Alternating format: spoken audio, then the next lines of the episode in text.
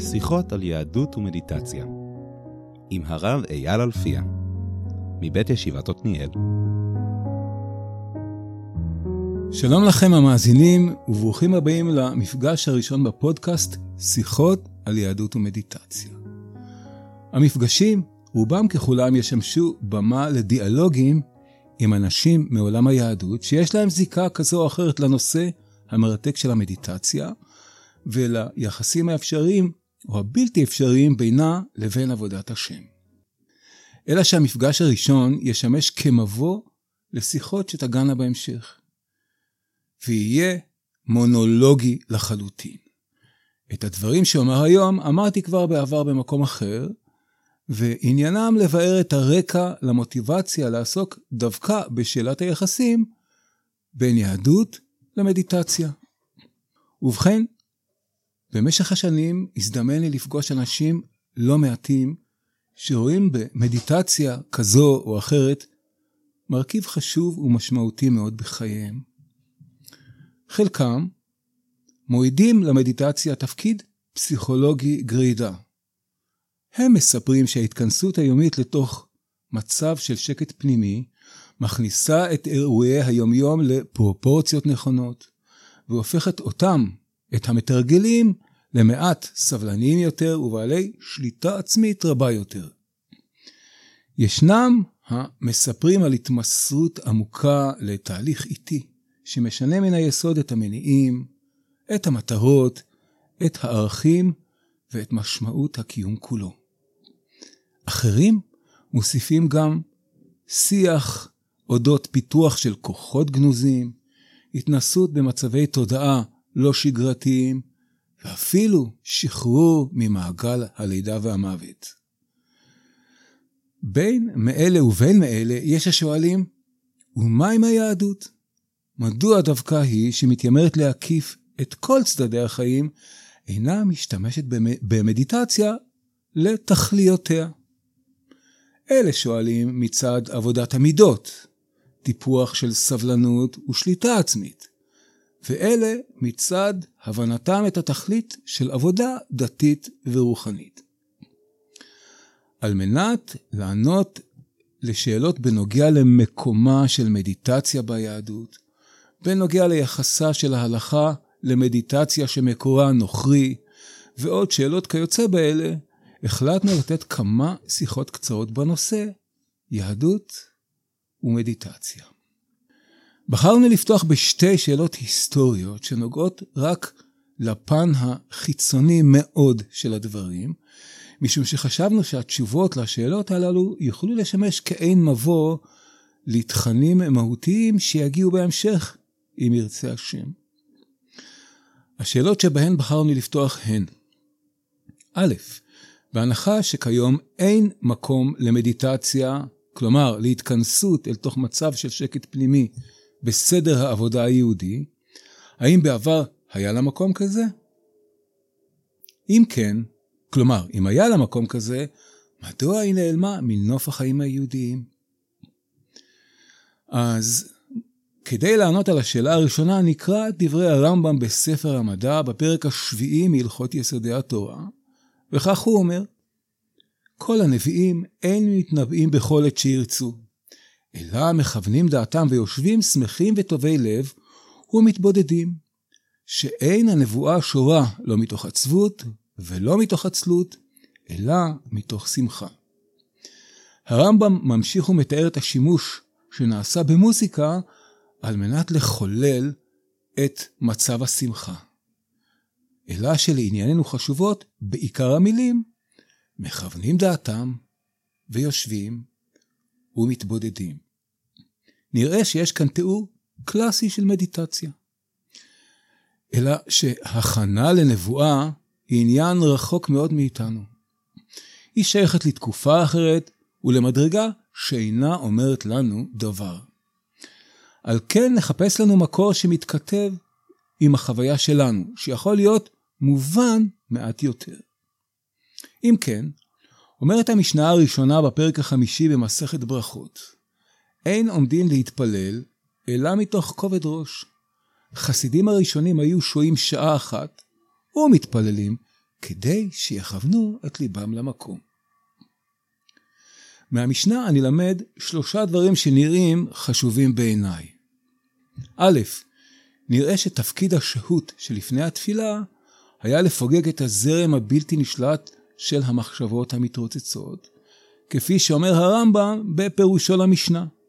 אם כן זהו תפקיד קלאסי של מדיטציה, על מנת שתשומת הלב תהיה נתונה לתפילה בלבד, דבר שקשה מאוד להשיג אותו כידוע לכל מי שניסה אי פעם להתפלל בכוונה.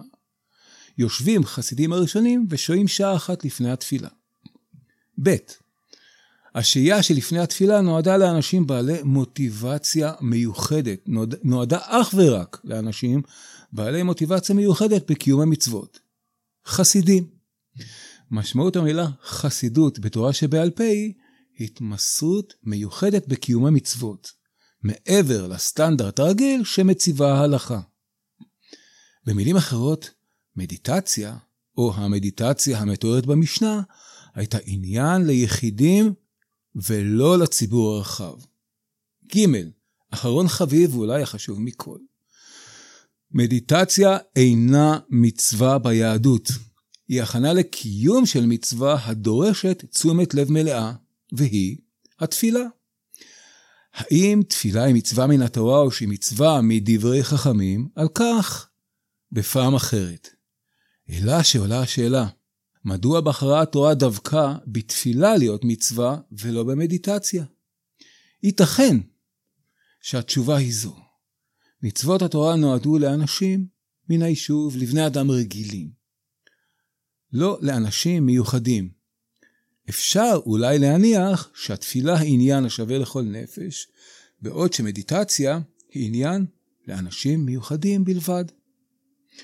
אלא שכאן חשוב להעיר שלימדונו חכמי ישראל לדורותיהם, שאין איש יכול לקוות שהואיל והוא אדם מיוחד, די לו במדיטציה ללא תורה או מצוות כדי להגיע לשלמות המיועדת לו, והוא עניין למערכה הגדולה של מחשבת האמונה היהודית. מי שמעוניין לחקור בדבר, מוזמן ללמוד את ספרי המבוא הנפלאים שכתבו הרמח"ל, רבי שניאור זלמן מילדי ואחרים. על כל פנים, אנו רואים שתרגול של מדיטציה יכול להיות בעל ערך רב גם בסדר העבודה היהודי, כפי שלמדנו במשנה. וייתכן שהוא בכלל מה שהרמח"ל מכנה בהקדמה לספר מסילת ישרים, ענייני שלמות העבודה. כלומר, טיפוח של תכונות פנימיות המאפשרות קיום של מצוות בכוונה רבה ובמסירות גדולה. על כן, מגיע כעת זמנה של השאלה השנייה. מדוע נעלמה המדיטציה מנוף החיים היהודיים? התשובה היא שהיא לא נעלמה. מאז ועד היום המשיכו יהודים מאמינים לתרגל התכנסות לתוך מצב של שקט פנימי כחלק מעבודת השם. נמנה כעת שניים בלבד. הראשון הוא רבי אברהם בן הרמב"ם בתחילת המאה ה-13. השני הוא הרבי מפי הסצ'נה בתחילת המאה ה-20. אלא שלא כמו אצל הראשונים, כלומר, חסידים הראשונים שעבודתם זכתה לתשומת הלב של ליבת הספרות התורנית, כלומר, המשנה, אצל האחרונים נודדת עבודתם לשולי תשומת הלב הספרותית. מדוע? נציע פרשנות משלנו ולא נתיימר לדרוש כמשה אה, מפי הגבורה. ייתכן והתשובה מצויה בדברי התלמוד במסכת ברכות. אמר רבי חייא בר עמי משמי דאולה, מיום שחרב בית המקדש, אין לו להקדוש ברוך הוא בעולמו, אלא ארבע אמות של הלכה בלבד. מבלי להיכנס כעת לעומק משמעותו של בית המקדש באמונה היהודית, דבר שמצריך הכנה מושגית מסוימת, נאמר רק את זאת. ייתכן ובית המקדש, בהיותו מקום השראת שכינה, מקום של התגלות חיה, ברמה כזו או אחרת לפי התקופות. ליכד סביבו את האומה ושימר את זהותה המיוחדת מעצם קיומו ומעצם קיום המצוות התלויות בו. משחרב הבית, עברה האחריות לשימור הזהות אל ההלכה, אל החוקים האלוקיים, שהם זיכרון של התגלות חיה.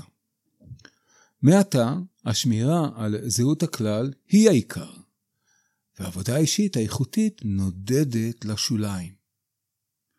נראה שזוהי הדרך לצלוח את פרק הזמן שבין חורבן הבית לתקומתו העתידית. אלא שבעשורים האחרונים מתרבה העניין בעבודה פנימית אינטנסיבית. צעירים רבים מחפשים עבודה כזאת בתורות המזרח ובדתות אחרות. האם מלמד הדבר שהגיע הזמן להחזיר ולו משהו מעבודתם של חסידים הראשונים אל תוכן החיים שלנו? לפחות לתוכן החיים של חלק מאיתנו? ישנם אנשים שחסר להם משהו יסודי בעבודת השם. על החיסרון הזה ועל הניסיון להשלים אותו, נרחיב את הדיבור בדיאלוגים שיתקיימו במפגשים הבאים. שלום לכם, המאזינים. האזנתם לשיחות על יהדות ומדיטציה, הסכת מבית היוצר של ישיבת עתניאל. ניתן למצוא את הפרק הזה, כמו גם את שאר התכנים של הישיבה, בכל אפליקציית הסכתים דרכה אתם נוהגים להאזין. נהניתם? מוזמנים לשתף חברים. ספרו לנו. ניתן ליצור איתנו קשר דרך קבוצת הוואטסאפ של הסכתי עתניאל. קישורים מופיעים בתיאור הפרק. תודה רבה לצוות המדיה של הישיבה, על ההקלטה והעריכה נעמן בן גדליה ושמוליק סמואל, והמפיק הראשי שלנו הוא אלעד שדות. תודה רבה לרב אייל והאורחים, ותודה לכם, המאזינים, שמצדיקים את הקיום שלנו. המשך יום נעים.